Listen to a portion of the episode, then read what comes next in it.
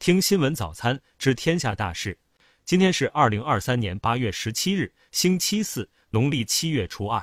向您道一声早安。首先关注头条新闻。据浙江省政府网站“浙江省民呼我为统一平台”八月十四日消息，针对杭州一位网民关于还新东方公道、恢复高中生补课的留言，杭州市教育局答复称。校外培训机构不得占用国家法定节假日、休息日及寒暑假期组织学科类培训，对面向普通高中学生的学科类培训机构的管理参照执行。八月初，某博主在社交媒体上发布了一系列拍摄新东方开展暑期补课，并将其举报至杭州市拱墅区教育局的短视频。后据媒体报道，杭州市教育局双减办公室工作人员表示，正在核查举报人举报的相关情况，已要求新东方停课。杭州新东方客服八月十一日表示，杭州新东方已全面停课，恢复时间待定。下面关注国内新闻。一，根据广东省佛山市本土新冠病毒变异监测项目显示，一期五变异株在佛山流行毒株中逐渐占据优势。二，中国国家铁路集团有限公司消息，八月中旬以来，全国铁路暑运迎来返程客流高峰。八月十二日发送旅客一千五百三十二点六万人次，创暑运单日旅客发送量历史新高。三十五日，软科正式发布二零二三软科世界大学学术排名，中国内地共有一百九十一所大学上榜，其中清华大学排名全球第二十二，首次位居亚洲第一。四十六日，G 五五三零幺次列车从南京南站出发，沪宁沿江高铁联调联试工作结束，转入试运行阶段，全线开通运营进入倒计时。五，据上海海关统计，今年前七个月上海市进出口总值二点四五万亿元人民币，较去年同期增长百分之七点四，外贸发展稳中提质。六，国家防总副总指挥。水利部部长李国英十五日主持水利部专题会商会议时表示，以确保城乡居民饮水安全、确保规模化养殖和大牲畜用水安全、保障灌区农作物时令灌溉用水需求为目标，全力做好内蒙古、宁夏、甘肃、青海四省区抗旱保供水工作。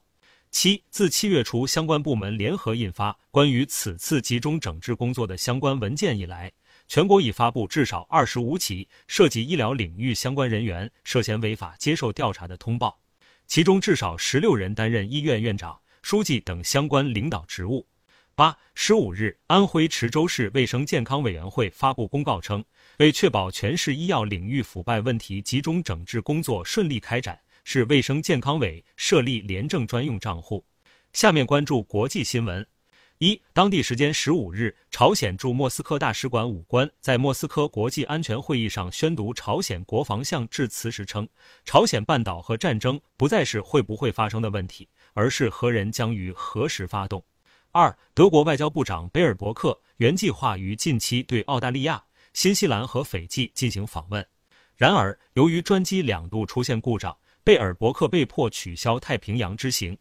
三十三日，美国总统拜登在回应毛伊岛火灾时称不予置评，其冷漠态度引发美国社会强烈不满。拜登十五日向此次火灾遇难者表示哀悼，并称将很快前往毛伊岛视察灾情。四当地时间十四日晚间，因利比亚四百四十四旅指挥官马哈茂德哈姆扎遭特别威慑部队扣押，利比亚首都迪黎波里爆发武装冲突，已致二十七人死亡，超百人受伤。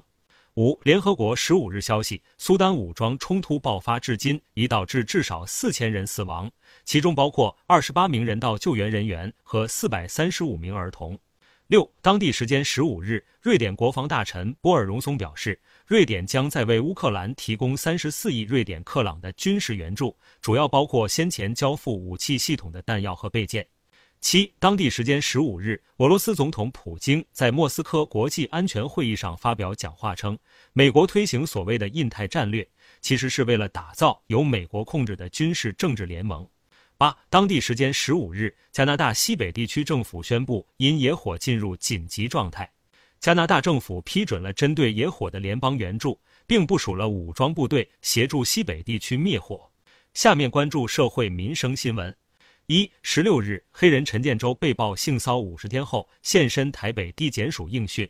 陈建州称，今天来就是要通过法律捍卫自身清白。二，近日，云南保山市一名二十二岁女大学生疑似被骗至境外，保山市公安局反诈中心回应，目前他们按程序启动调查。十六日，李某回应称自己在昆明，目前已经与家人及同学取得联系，由于身份证和手机丢失，身份信息被盗用。三十六日，重庆市无锡县发生一起交通事故，致使无锡县交通局一名运管执法人员死亡。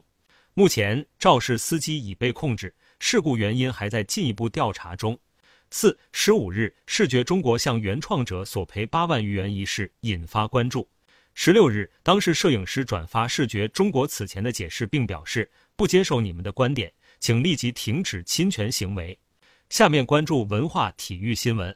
一十五日晚，北京冬奥会双人滑金牌得主韩聪在个人社交媒体宣布退出米兰周期的所有赛事。二十六日凌晨，沙特利雅得新月足球俱乐部官宣内马尔加盟，内马尔的转会费为一亿欧元，其中九千万为固定，一零零零万为浮动，签约两年，年薪为一点五亿欧元。